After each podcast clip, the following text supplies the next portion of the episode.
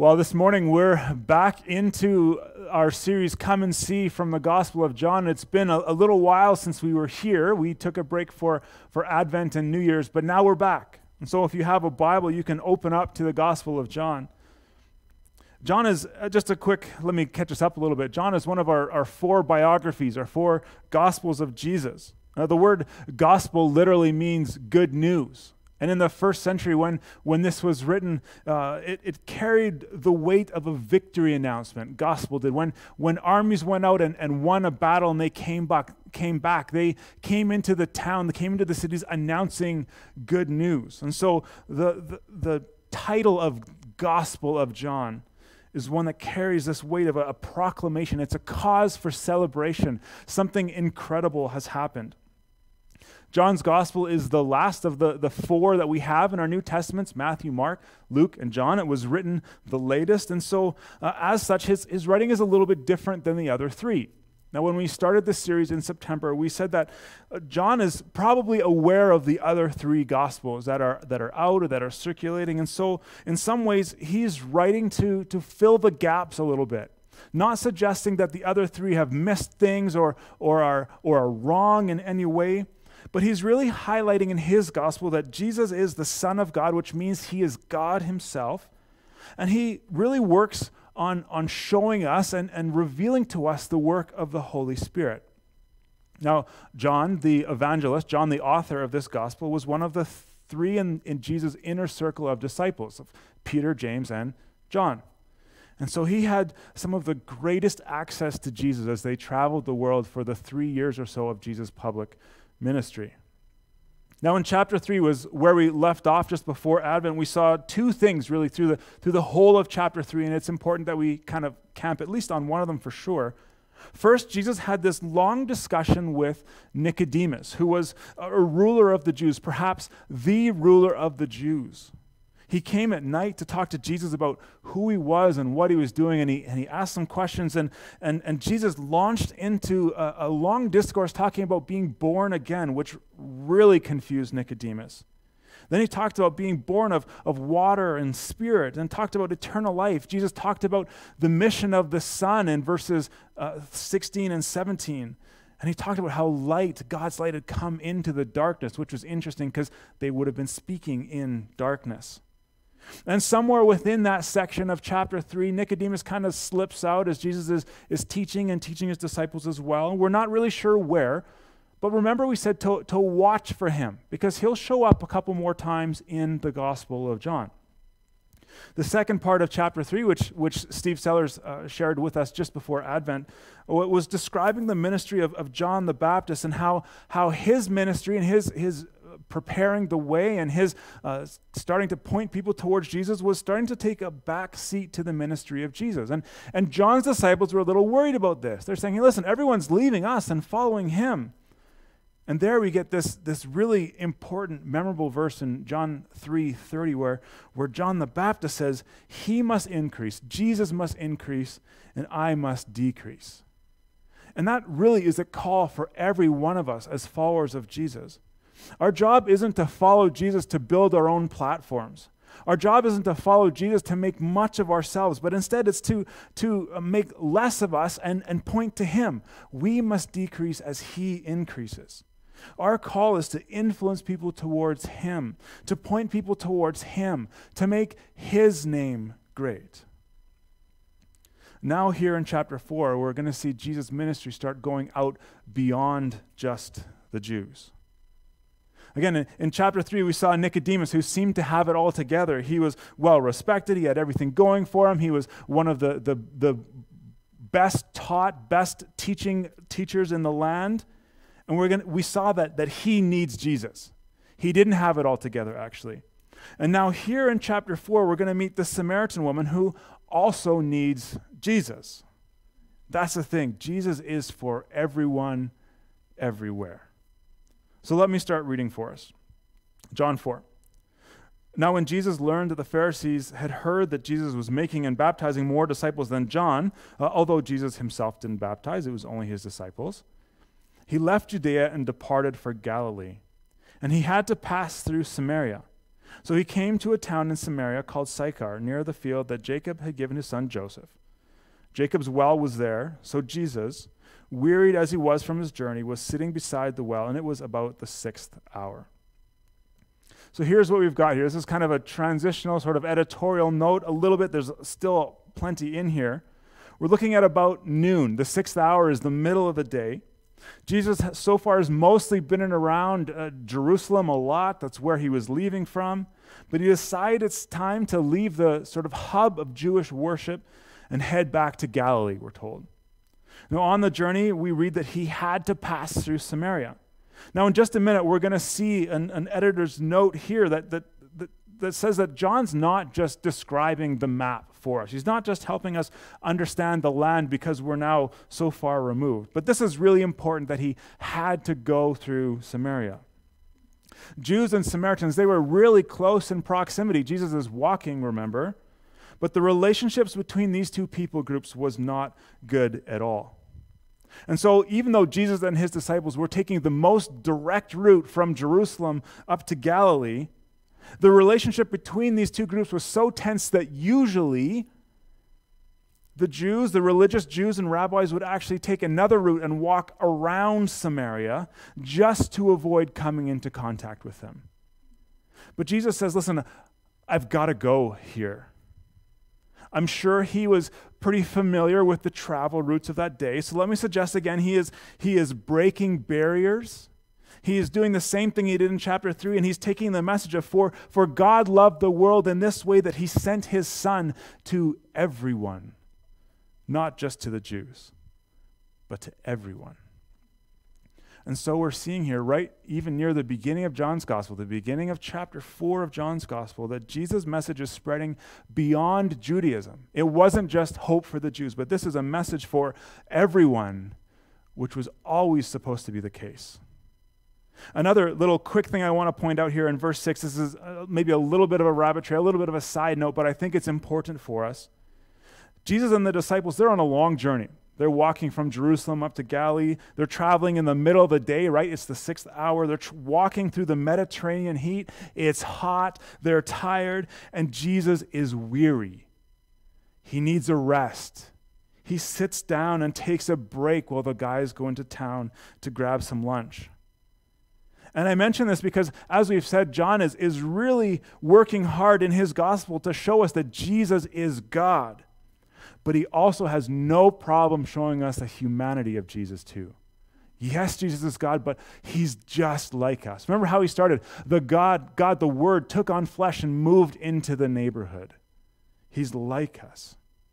See, if you were, and I were walking this path, if we were on this same journey, we would also need a rest.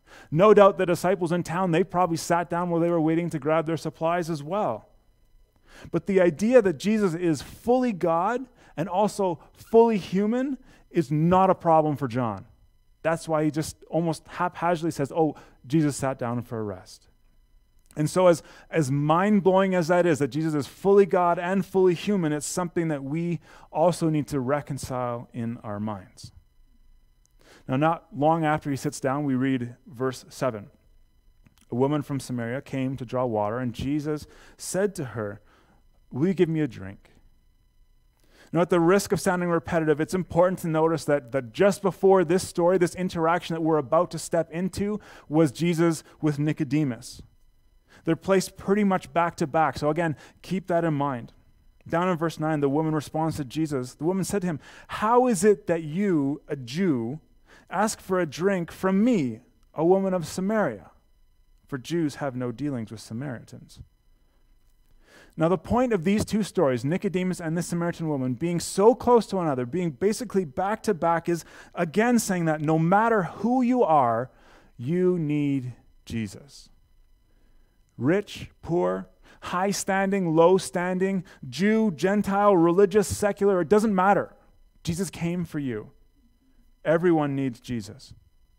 Again, just really quickly, consider the differences between Nicodemus and this unnamed Samaritan woman.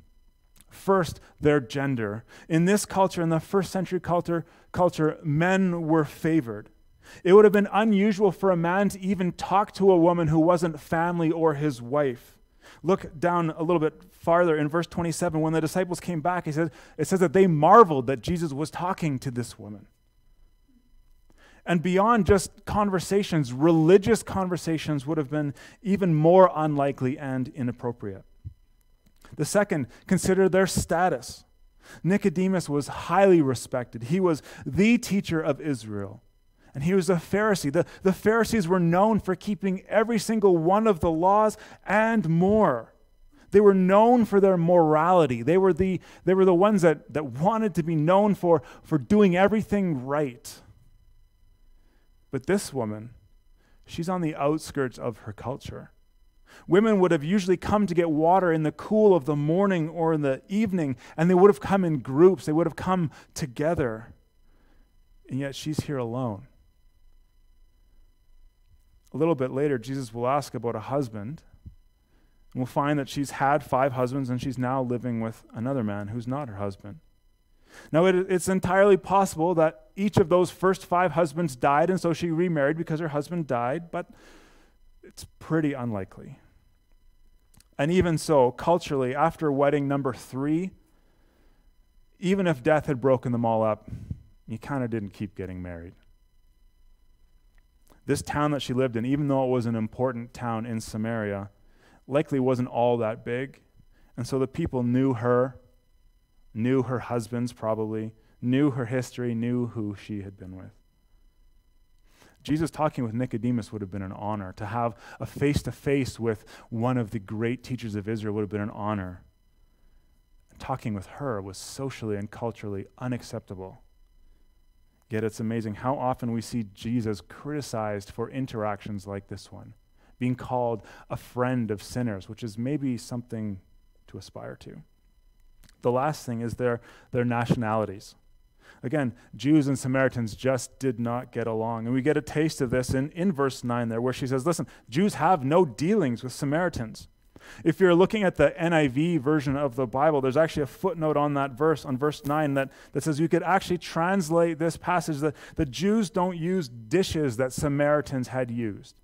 Yet here's Jesus going over all of that and saying, listen, can you pull some water and can you pour me a drink from what you've got? Can we share dishes? The animosity between these two groups went back hundreds of years. And just a, a quick Old Testament history lesson uh, the nation of Israel divided. We can read about that in our Old Testament, divided into the north and south kingdom. And in 722 BC, the, the northern kingdom and their capital, Samaria, was conquered by the Assyrians. Some of the Jews that lived there were, were exiled to Assyria. And when the Assyrians came, they settled and they also imported people from other nations that they had conquered into this new territory of theirs. And the result was that people intermarried, which led to a blended nationality, which was one reason why these Samaritans were looked down on. But it also led to blended worship those in Samaria would worship the God of Israel, but also now that they're, they're married and mixing with these other countries, they'd, marry, they'd worship these other foreign gods.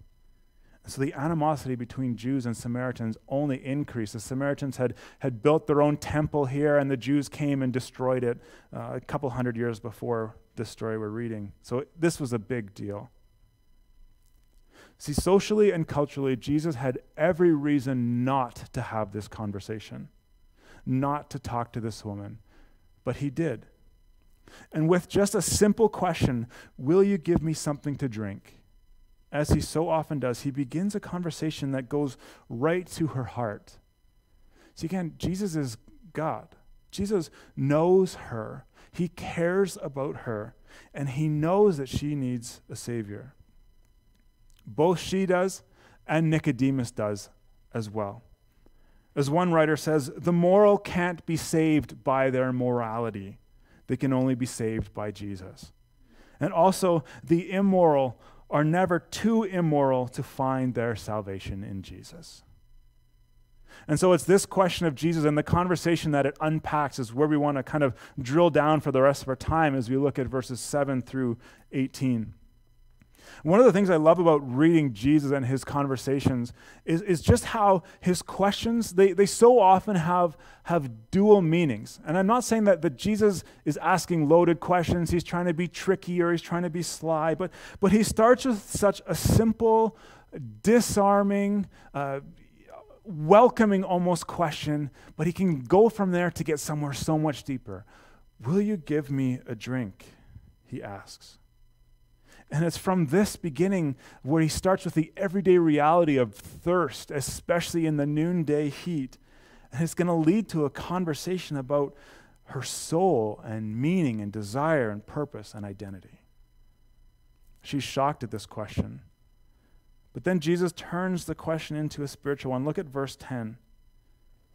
He says, Will you give me a drink? She says, How, how are you going to get a drink here? And he says, Listen, if you knew the gift of God, and who it is that is saying to you, Give me a drink, you would have asked him, and he would have given you living water.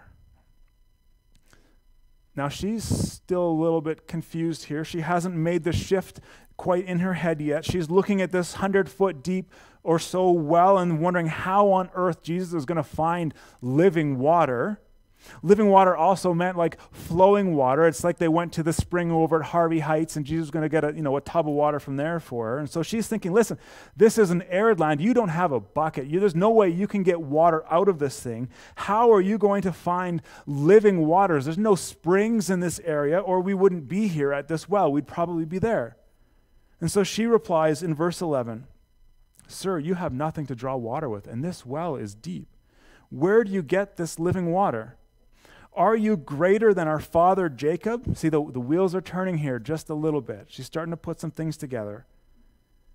She says, He gave us this well, and he drank from it himself, as did his sons and his livestock. His livestock. Where, where are you going to get that living water? She asks. She points back to the common heritage and history that Jews and Samaritans have, talking about our father Jacob before Jesus answers the question, he, he wants her to see that, that everyone thirsts and everyone needs this living water. Look at verse 13. Jesus said, Everyone who drinks of, of this water from this well, or any other well for that matter, will be thirsty again.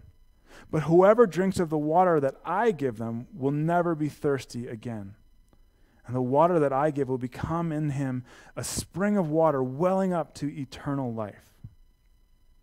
It's interesting that we're talking about thirst again this week. Last week we talked about desires and how our desires unchecked can lead us into hurry and anxiety and restlessness, and, and how the practice of Sabbath can combat that. And then the week before, Ron talked about the, the golden triangle of, of seeking happiness through a, an intimate relationship and, and meaning and security. There's, there's a theme here that's running through this.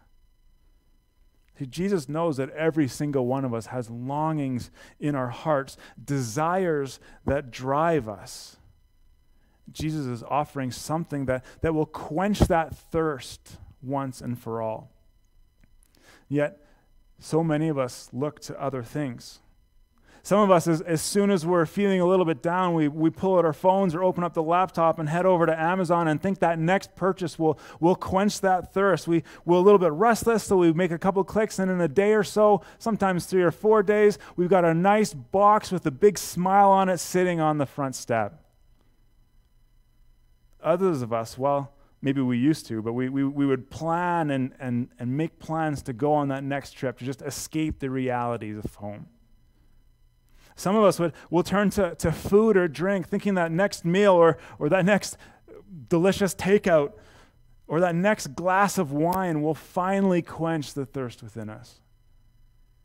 Some people turn to others and other people thinking they'll be satisfied in that next relationship or that next sexual encounter or that next sexual expression. Others turn to drugs or pornography or Netflix or doom scrolling social media, and on and on it goes. Every one of us thirsts and desires, and if we don't pay attention, those things will overtake us. In Ecclesiastes, King Solomon writes this about his search for, for something that would quench that thirst, quench his desires. And in chapter 2, he lists a, a whole bunch of things he tried to do to fill those inner desires, to fill those, those cravings. He was, he was known as the wealthiest king ever. And Solomon said that he tried laughing. He tried consuming food and drink. He tried building great houses and gardens, accumulating more gold and silver than could be counted, acquiring slaves, acquiring a workforce, building a harem of hundreds of wives and concubines to fulfill every imaginable sexual fantasy. And he was, again, being famous for, for his wisdom and his knowledge. He had everything. He did everything. He experienced everything. And here's what he found Ecclesiastes 2 10 and 11. Whatever my eyes desired, I did not keep for them. Keep from them. I kept from my heart no pleasure, for my heart found pleasure in all my toil, and this was my reward for all my toil.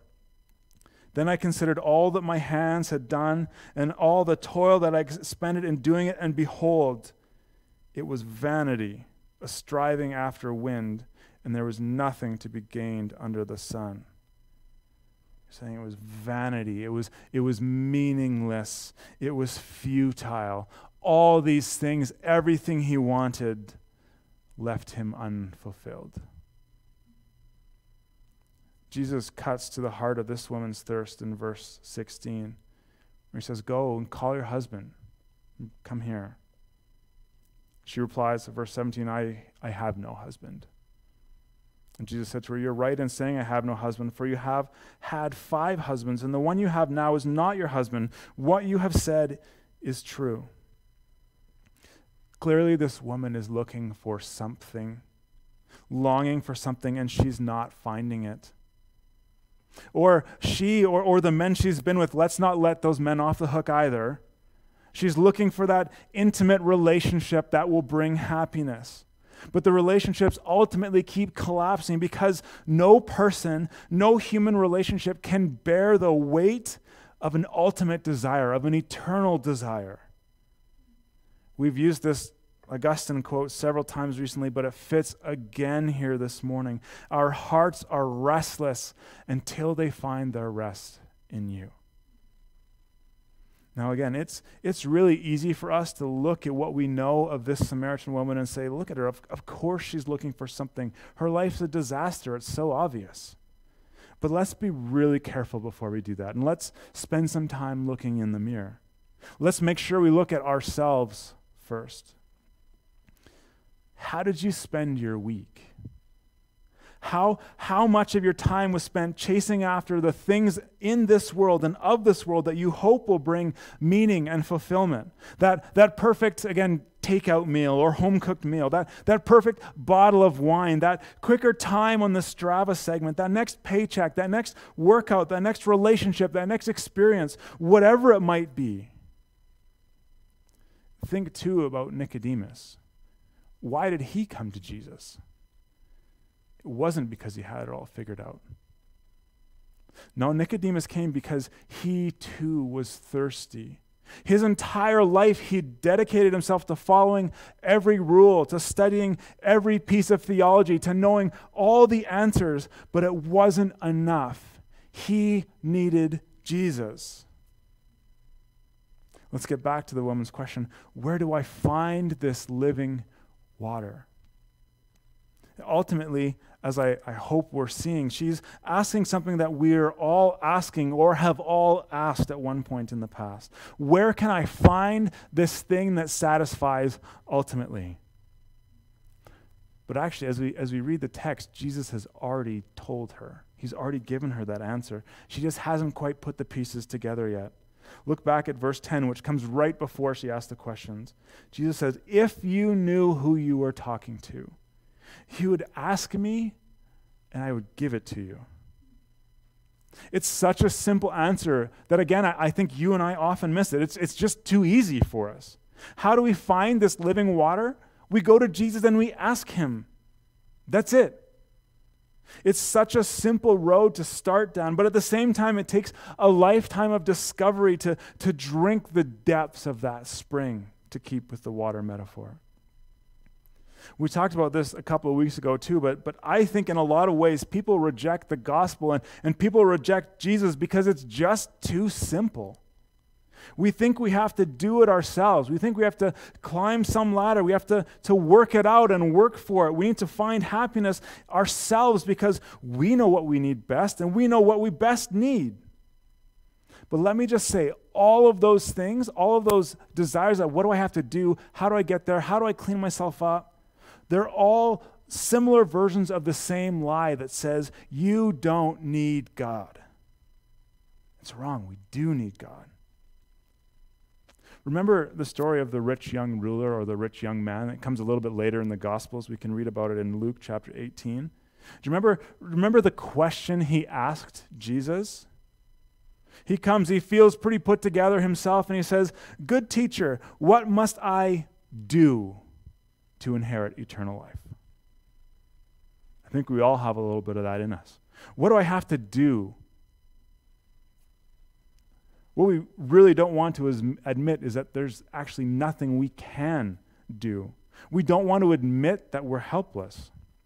We'd rather keep going back to that well that we, we know doesn't ultimately satisfy because at least it feels like we're doing our part. But Jesus says, Ask, and I'll give it to you.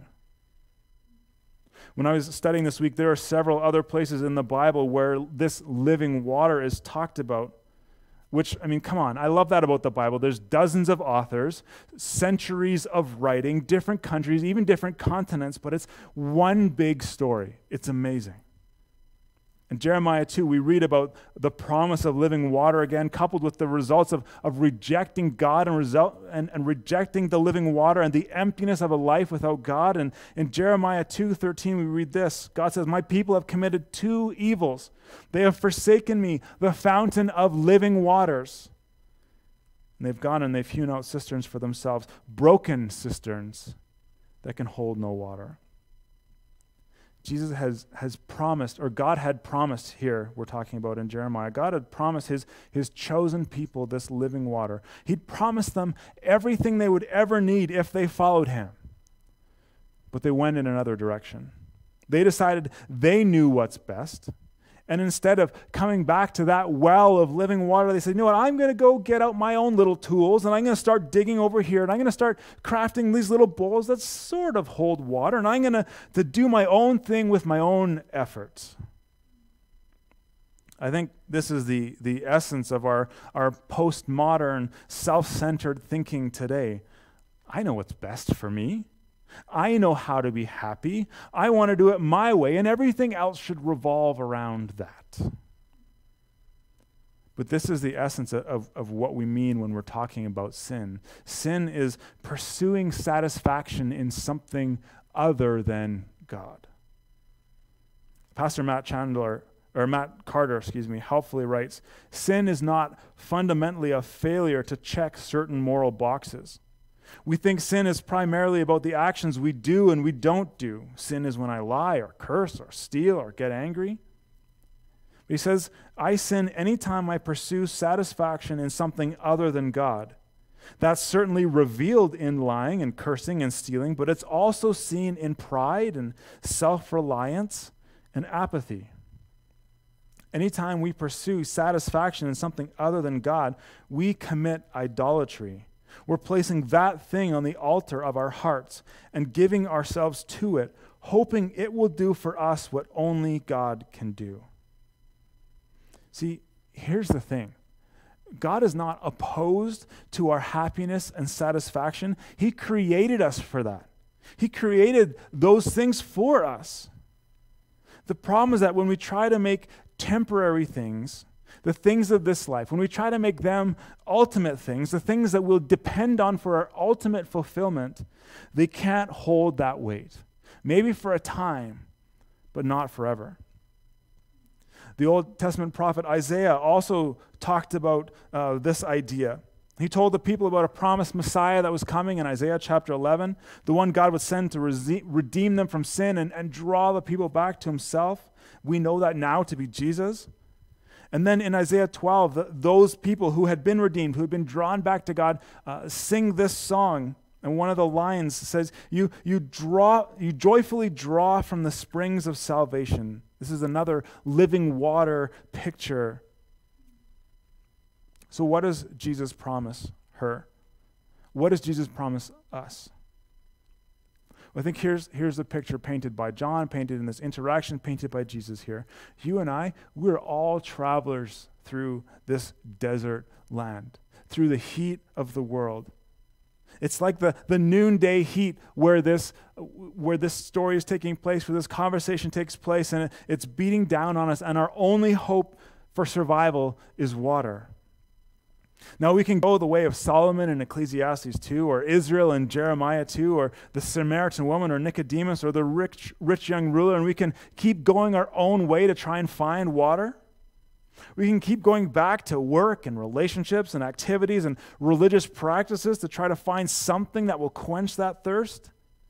And yet, without Jesus, all we'll find will be like salt water that leaves us more thirsty than before. C.S. Lewis called this an, an ever increasing craving for an ever diminishing pleasure. Have you, ever, have you ever felt that, what Lewis is talking about there, that ever increasing craving for an ever diminishing pleasure? I, I, bet you have. I know I have. All of a sudden, that all of a, all of a sudden, that shiny new whatever isn't quite as shiny, and it needs to be replaced. Everyone who's, who's ever looked at pornography has felt this. Every time you head to the screen, you, you find a deeper craving and, and less pleasure. Everyone who's experienced an addiction has felt this. It takes more of whatever it is, more of that drug, more of that alcohol, whatever it is, and you get a shorter lasting effect. Everyone who's been in a codependent relationship, like this woman is, they felt this as the relationship starts to crumble under the weight of expectation, the needs placed on that other person only get stronger. Everyone who's, who's proud and, and self centered and self assured has, has felt this. Every time we, we, we get that applause, we get that gladness, that joy from man, we need more and more affirmation to get that same sense of satisfaction, and it ultimately matters less and less. Listen, the root of sin is chasing after happiness and meaning and fulfillment and identity in something other than God. And sin produces this ever increasing craving for an ever diminishing pleasure. But look at the promise of Jesus to this woman and to each one of us. If she would turn to him, her thirst would be quenched. And not just for now, but forever. Forever, she'd finally have that living water. Matt Carter again helpfully says Once we turn to Jesus and discover in him the fulfilling, satisfying source of spiritual nourishment, we can drink again and again. The spring always flows as one pastor south of the border has been saying for years, which actually really ties into our New City Catechism statement off the beginning God is most glorified in us when we are most satisfied in Him. The, the best way for us to live is to find our satisfaction in Jesus, in the Lord. And the, the best way for us to live is to reject the empty pleasures of this world. Again, Solomon went after them all. You've probably experienced it as well. I know I have. I've put my hopes and, and, and whatever in something, and it's cracked and crumbled under that weight. The best way for us to live is to turn to Jesus and trust Him to meet all of our needs. Let me pray for us. Jesus, thank you for this. Thank you for this story. Thank you that you left Jerusalem and went to Galilee and you, you brought your message to the Gentiles. That your message is for every one of us. Thank you for your promise of living water. Thank you that, that, that you promise to bring us life. We'll get to it in a couple of chapters. You say the, the thief only comes to steal, kill, and destroy, but I have come to bring life, abundant life, flourishing life, life full of meaning. Thank you that you came to show us how to rightly relate to God and to others and to creation. Thank you that you, you took our sin, all the ways that we look to other things for that ultimate satisfaction. You, you took the, the penalties and punishment for that on your own body, and you went to the cross for us. And you died for our sin, the consequences of our actions, of my actions. But three days later, you conquered death and sin itself and said, The way is open. Come and have life. Come and have this living water. Come and have this eternal satisfaction. Thank you for all these things. I pray that as we uh, head towards a close here this morning, that we wouldn't forget about this message, that we wouldn't forget about the living water, but that we would see ourselves either in Nicodemus trying to be perfect and still wanting, or in, or in the Samaritan woman who's, who's tried everything and still feels empty, or somewhere in between, and realize that Jesus, your message is for everyone, everywhere, and we can come to you. We pray this thing in Jesus' good name. Amen.